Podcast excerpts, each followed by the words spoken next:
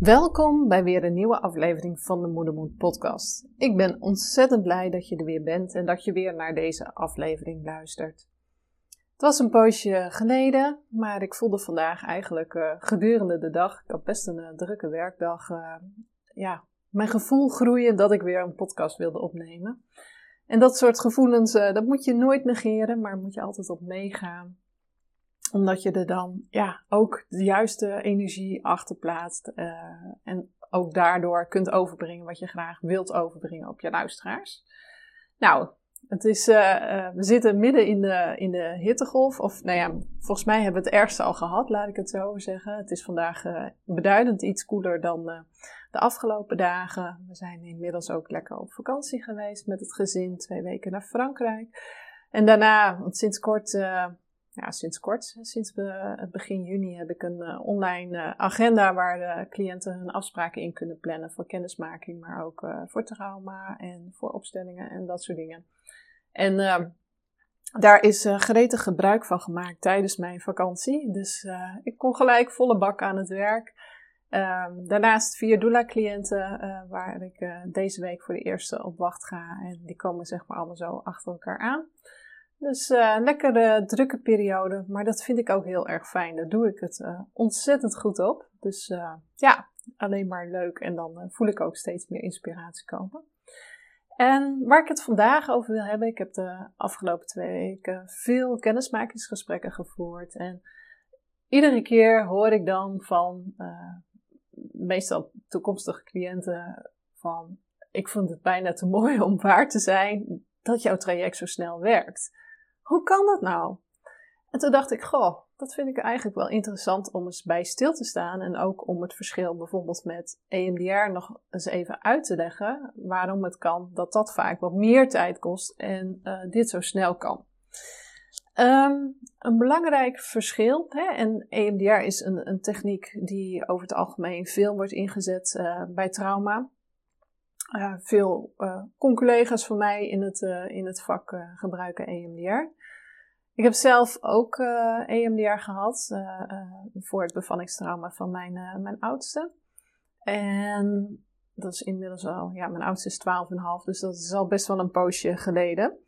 En het was in mijn geval zeker wel effectief. Sterker nog, als ik het niet zou hebben gedaan, denk ik dat ik nog veel meer klachten daarvan zou, zou hebben. Um, maar ik kwam er wel achter. Ik vond sowieso vond ik het heel heftig om te ondergaan.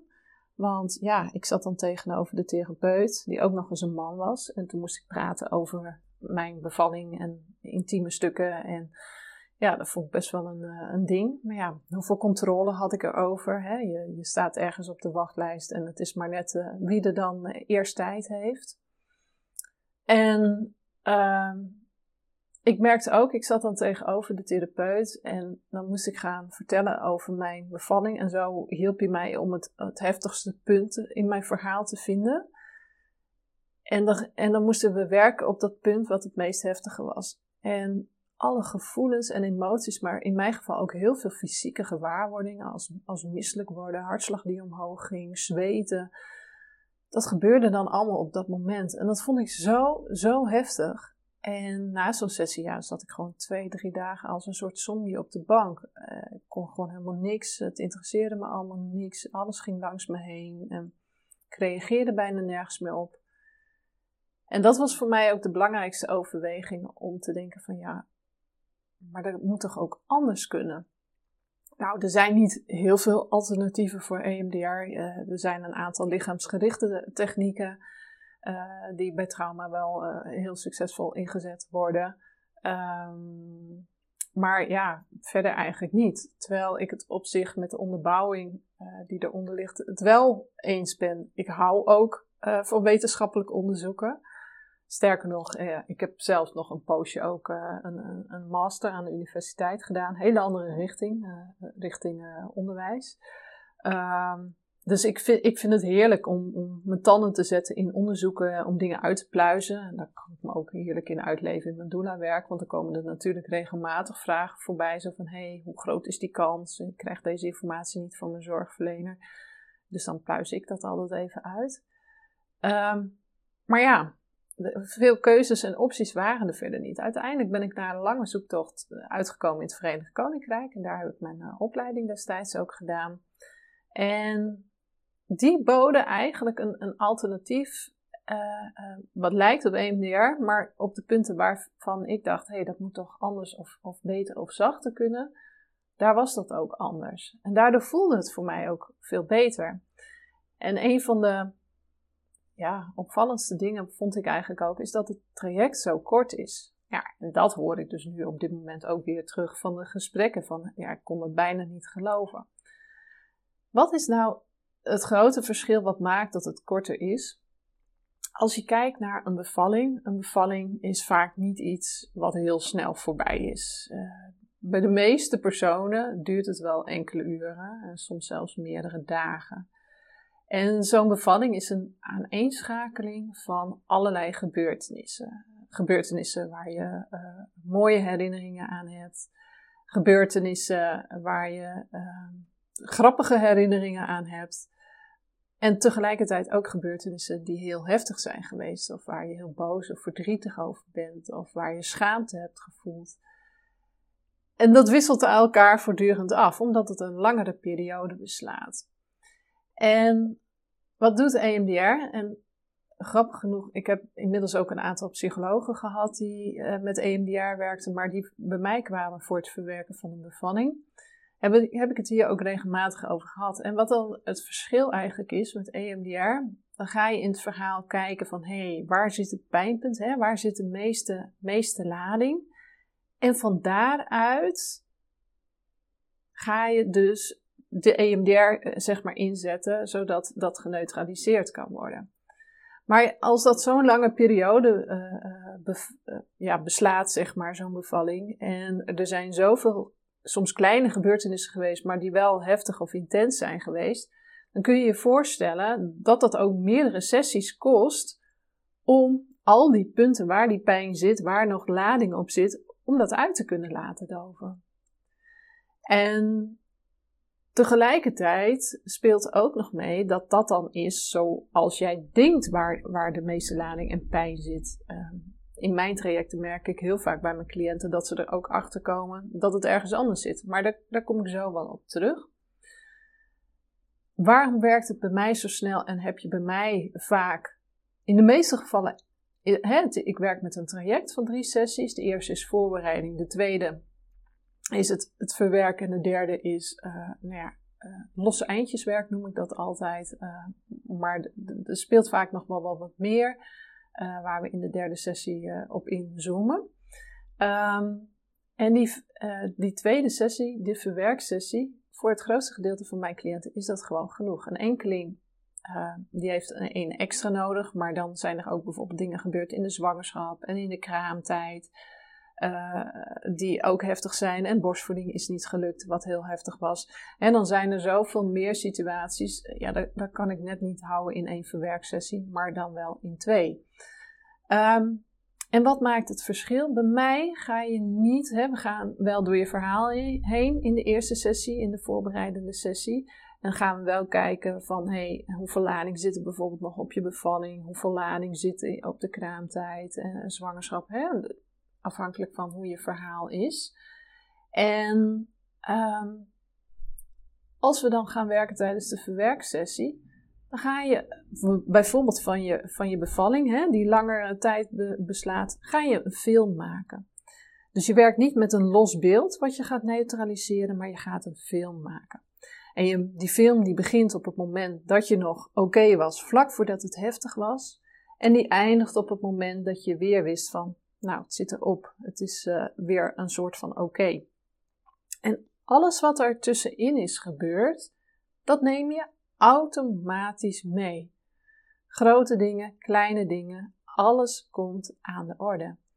En dat doe je vanuit een hele diepe ontspanning. En de gedachte daarachter is, dat is ook een verschil met EMDR, is um, A, als je in een hele diepe vorm van ontspanning bent, um, dan komen de emoties minder heftig binnen. Uh, dus ik heb uh, genoeg cliënten die vrij rustig door het verwerkingsproces gaan daardoor. Um, en aan de andere kant doordat de ervaring die je hebt meegemaakt niet goed verwerkt is, staat hij nog heel erg op de voorgrond. En dat zorgt er eigenlijk voor dat jouw brein en jouw zenuwstelsel hyperalert zijn. Dus ze zijn continu de omgeving aan het scannen. Dreigt er mogelijk gevaar? Kom ik mogelijk weer in zo'n situatie als wat ik eerder heb meegemaakt? Nou, dat kost natuurlijk razend veel energie. Uh, um, maar dat zorgt ook voor dat als je in die staat bent, dat jouw denkende deel van je brein, want dit komt vanuit een heel oud stuk van je brein, vanuit je reptiele brein. En dat overrult altijd de andere delen van je brein. Dan heb je daar bovenop een laag emotioneel brein en daar bovenop een laag denkende brein. Dat is het jongste deel van je brein. Als het reptiele brein, het oudste deel van je brein, als dat zeg maar actief is, dan overschrijft dat je denkende uh, brein en dat gaat offline. En dat deel van je brein is juist verantwoordelijk voor het goed wegschrijven van herinneringen naar het lange termijn geheugen. Dus als jij het gevoel hebt van ik sta de hele dag door aan en, en je bent heel alert, hè, dan weet je dus dat het brein en het zenuwstelsel continu aan het, de omgeving aan het scannen zijn op potentieel gevaar. En die diepe ontspanning, die helpt eigenlijk mee om het brein en het zenuwstelsel wat te kunnen kalmeren, waardoor dat denkende brein ook helemaal online kan komen en alsnog zijn werk kan doen om de herinnering goed weg te laten schrijven naar het lange termijn geheugen. Want dat is heel plat gezegd waar ik mijn cliënten bij begeleid. En als dat gebeurt, dan wordt het keurig ingepakt, pakketje netjes in de kast van uh, lange termijn herinneringen gezet. Uh, kun je er nog steeds bij, want je herinnering verdwijnt niet, alleen de lading de fysieke gewaarwordingen, de gevoelens, de emoties die daaraan gekoppeld zijn geraakt, die ben je kwijt. Die zijn een heel stuk verminderd. En als je dus gewoon zo'n film pakt, dan neem je gewoon automatisch alles mee wat er tussenin is gebeurd. Dus je vergeet niks. Hè, want ik krijg best vaak uh, cliënten die eerst al EMDR hebben gedaan en die zeggen van ja, het is echt wel verbeterd, het scherpe randje is eraf, maar ik ben er nog niet. En vaak komen er dan toch achter tijdens de sessie dat er toch nog ergens een, een heftig moment zat waar ze zichzelf eigenlijk ook vaak niet zo bewust van waren dat daar nog zoveel lading op zat. En juist door die diepe ontspanning ehm, ja, komen we op, op ook in je onderbewustzijn en daar liggen soms hele andere dingen opgeslagen. Maar wat ook heel cool is, is dat daar ook alle mooie en positieve herinneringen van de bevalling opgeslagen liggen, maar die jij misschien helemaal niet meer goed kunt herinneren of voor de geest kunt halen. En wat ik heel vaak merk uh, bij mijn cliënten, als ik ze uh, de film van hun bevalling laat kijken, dat doen ze drie keer. En de eerste keer is vaak het meest heftig, want ja, dan komen de gevoelens en emoties omhoog die daaraan gekoppeld zijn.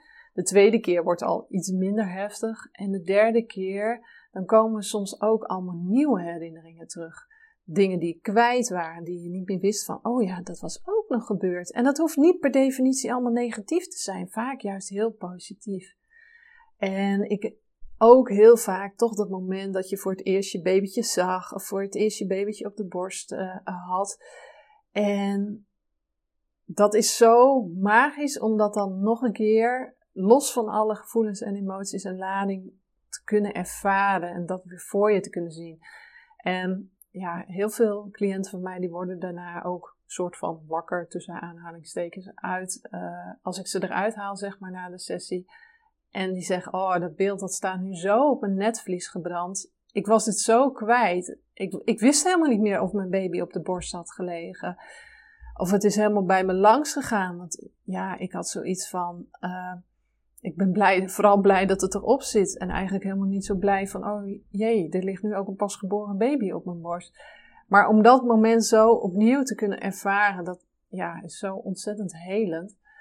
Um, maar goed, hè, je maakt dan zo dus een, film van een bevalling. Um, in één verwerksessie kunnen we er vaak uh, nog eentje bij doen. Dus stel, er was ook iets gebeurd in de kraamtijd of in de zwangerschap, kunnen we dat ook op diezelfde manier doen werk ik soms net even een beetje anders. Zeker als die periode wat langer is geweest dan de tijd die een bevalling beslaat. Hè, als dat om meerdere weken bijvoorbeeld gaat, dan uh, werk ik daar net even iets anders mee. Dan laat ik je een, uh, een scène maken van de eerste herinnering, de heftigste herinnering en de laatste herinnering uit die periode, omdat we weten dat alles wat er tussenin is gebeurd, wat over hetzelfde gaat, dan automatisch meegenomen wordt. En ja, voor heel veel is dat dan gewoon genoeg. En voor de enkeling eh, waarmee, waarbij er nog meer speelt, is er dan nog één extra nodig.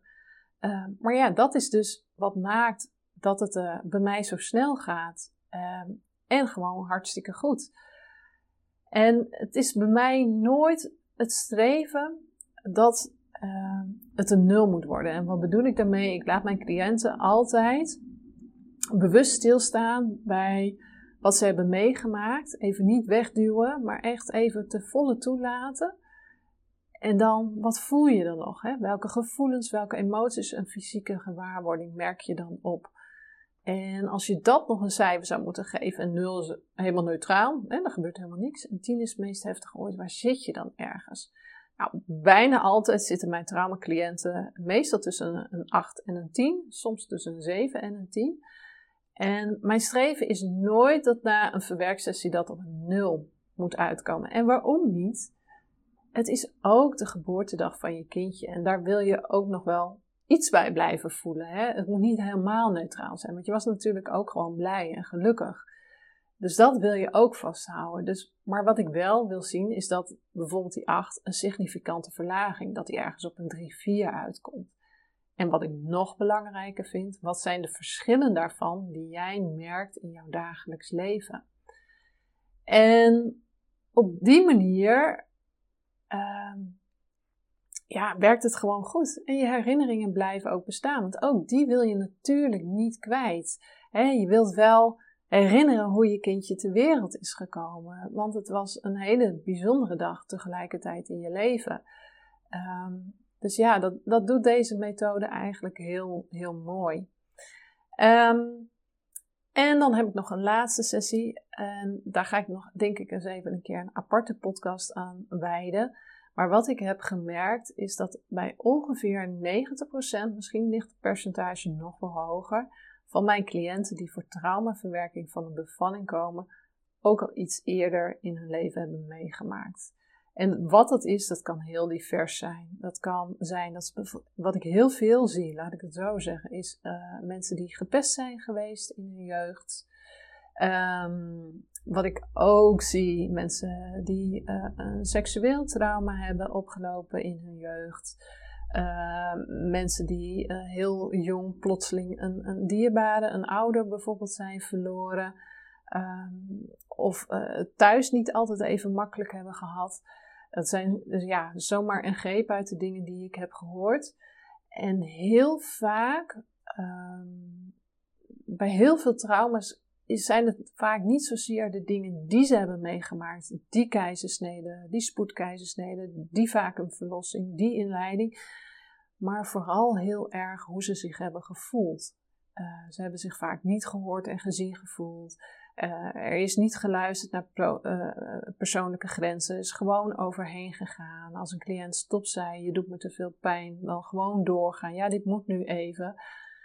Um, zonder uitleg waarom dat dan op dat moment moet. Um, en die dingen die ze hebben gevoeld tijdens hun bevalling, dat raakt heel vaak nog dat oude stukje wat ze daarin hebben meegemaakt. En gaandeweg, hè, en ik heb er inmiddels ruim meer dan 100 gedaan. Ik denk dat ik zo'n beetje al richting de 125 op dit moment ga, uh, die ik heb, uh, cliënten die ik heb begeleid bij een trauma in mijn praktijk. Gaandeweg merkte ik dat alleen het verwerken van een bevallingstrauma niet altijd genoeg was. Dat er iets meer voor nodig was, omdat het ook iets ouds had geraakt. En heel vaak bleken mijn cliënten daar nog niks aan gedaan te hebben. Zo van ja, nou, zo lang geleden, daar ben ik nu helemaal niet meer mee bezig. Ja, maar ongemerkt is dat wel in jouw hele zijn geslopen? Is dat in jouw DNA gekropen? En, en zit het daar? En wordt het ook heel snel weer aangeraakt als jij in een situatie komt die ergens er ook maar iets op leidt. Dus heel vaak was het groter dan alleen een bevallingstrauma. Nu heb ik veel meer uh, technieken in mijn gereedschapskist uh, zitten. En heel vaak ehm, ga ik in de laatste sessie dan nog opstellen. En opstellen houdt eigenlijk in, het is een manier van werken waarmee je ehm, alles wat je voelt, hè, wat echt op de laag van de ziel zit, op de allerdiepste laag, voorbij je hoofd, voorbij je denken, om dat te laten voelen, te ervaren, inzichtelijk te maken. En ja, dan komen er altijd dingen naar voren waarvan je denkt: jeetje, dat had ik er nooit aan gekoppeld of er nooit aan achtergezocht. Dat dat toch ook nog een rol daarin speelde. En ik heb gemerkt dat dat zo'n enorme extra toevoeging was uh, uh, voor het herstel van mijn cliënten, uh, ook richting de toekomst, om zich steviger te voelen, rustiger van binnen, zin in de toekomst, vertrouwen ook in het moederschap, in zichzelf, in de omgeving. Dus ja, dat ben ik eigenlijk in de derde sessie gaan doen. En het is nu gewoon echt een heel mooi, compact traject geworden.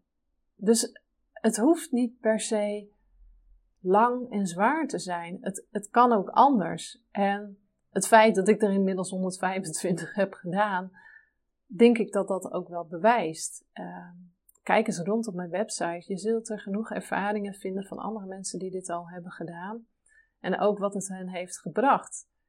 Uh, dus het, het kan ook sneller. Het, het kan ook makkelijker. En die drie sessies, die plannen we ook iedere keer met ongeveer twee, drie weken eronder. Tenzij er echt iets is, een vakantie of wat dan ook. Maar verder houden we een beetje dit schema aan. Dus je kunt er ook gewoon vrij snel van af zijn en weer, weer verder gaan. Dus ja, dat verschil, omdat ik die vraag de afgelopen tijd best wel veel kreeg van de mensen die ik uh, sprak in, uh, in een kennismakingsgesprek. En mogelijk is dat ook wel iets wat in jouw hoofd zit van hoe kan dat nou? hoe kan het nou zo snel, uh, terwijl het andere perspectief veel langduriger is? En dan tel ik nog niet eens de wachtlijsten momenteel mee, die bij veel psychologen zijn. Ehm, ja, dit is eigenlijk de, de meest belangrijke uitleg. En ja, het, het werkt voor dit heel goed, maar het werkt natuurlijk ook voor andere trauma's heel goed. Ik heb uh, regelmatig, hè, ik, ik heb me natuurlijk gespecialiseerd in bevallingstrauma, maar soms uh, krijg ik van een cliënt nog een partner die met iets anders worstelt. Of soms worstelt een cliënt nog met iets anders, bijvoorbeeld een prikangst heb ik al gehad. Ik heb een keer iemand gehad die een auto-ongeluk heeft gehad. Andere dingen, weet je, daar kun je ook op werken. En daar werkt het ook gewoon heel goed en heel, heel snel voor. Um, dus ja, ik ben eigenlijk gewoon heel content met mijn manier van werken. Dat merk je gewoon wel in, uh, in mijn verhaal. Ik had ook nooit verwacht dat op het moment dat ik dit ging doen, dat dit zo zou uitgroeien en uh, dat, dat ik er nu op dit punt al zoveel zou hebben gedaan. Maar ik merk wel dat, dat mijn ervaring daardoor echt wel enorm gegroeid is hierin. En dat je zo snel bepaalde dingen herkent. Maar ook door mijn kennis over bevallen en dat ik als doula ook bij bevallingen ben. Hè, soms merk ik dat cliënten nog heel erg worstelen met vragen van hoe kan dit nou en waarom is het zo gelopen of waarom hebben ze toen dat gedaan. Dat je daar soms een stukje uitleg over kan geven. Um, dat ze het schuldgevoel ook. Hè, ze, lopen vaak met een enorm schuldgevoel en uh, ze wijten dat heel vaak alleen maar aan zichzelf had ik maar wat meer dit gedaan? Of waarom ben ik nou niet voor mezelf opgekomen? Maar als ik ze dan de uitleg erachter ook geef waarom dat niet kon, dat ze ook merken zo van ja, ik had daar eigenlijk gewoon helemaal geen invloed op. Ik, ik kan mezelf daarin niks verwijten, want ik kon het gewoon echt niet. En dat vind ik gewoon heel, uh, heel waardevol. Nou, inmiddels uh, heb ik het weer lekker uh, volgekletst. Ik ga het hierbij laten voor vandaag. Um, als je hier meer over wilt weten, uh, laat het me gerust uh, weten. Stuur me uh, een mailtje via contact.ankervelstra.nl ehm, of stuur mij een, een, mailtje, of ja, stuur me een mailtje via contact.ankervelstra.nl of stuur me bijvoorbeeld een berichtje via social media. Vind ik hartstikke leuk als je nog iets wil weten of erop wil reageren. Um, als je zegt na het luisteren van, goh, hey, nou, misschien is dit ook wel iets voor mij. Uh, je kunt in alle tijden kun je een vrijblijvend uh, kennismakingsgesprek aanvragen via mijn website. Als je naar mijn website www.ankervelstra.nl gaat en je gaat bovenin de menubalk naar bevallingstrauma verwerken, um, dan kun je daar op een knop uh, klikken en dan kom je in mijn online agenda terecht. En dan kun je zelf een afspraak inplannen voor de kennismakingsgesprekken, wanneer dat jou ook past. En uh, nou, dan ga ik graag met jou samen eens kijken van, hé, hey, wat zit er nu bij jou? Uh, wat maakt het in het nu nog los? En denk ik dat ik jou daarin kan helpen. Uh, dat was ook toevallig een thema waar ik het vanochtend met een, een cliënt over had. Zo van, ik, ik hou al best wel streng schifting aan de deur. En dat klinkt best wel streng, maar als ik het gevoel heb dat ik niet een cliënt verder kan helpen, of dat ik niet de juiste persoon ben om een cliënt verder te helpen, zal ik dat ook altijd eerlijk aangeven. Want ik hou van een hoge succesfactor. En um, ja, weet je, ik wil ook gewoon dat mijn, mijn cliënten tevreden zijn en dat ze na afloop ook echt voelen van ja, dit, dit heeft me iets gebracht. Dus op het moment dat ik twijfel voel, dan zal ik dat ook altijd eerlijk bespreekbaar maken. En als, als ik erachter kom van nou ja, het zit niet helemaal lekker wat je hebt meegemaakt, maar uh, ja, ik denk niet dat, dat dit nog veel dat ik kan zorgen dat dit nog veel beter wordt wat je voelt. Um, dan zal ik dat ook zeggen. En dan zal ik je mogelijk een andere optie aandragen, wat beter passend is voor, jou, voor jouw situatie. Dus uh, ja, mocht je denken van, hey, uh, is dit wat voor mij? Pleg gerust een, een afspraak in mijn agenda. Dat zou ik super leuk vinden. Zet dan ook zeker even in de opmerking van, naar aanleiding van de podcast, dan weet ik dat ook. En dan zie ik, zie ik je binnenkort wel verschijnen. Nou, dankjewel voor het luisteren. En uh, ja, heel graag weer tot de volgende podcast.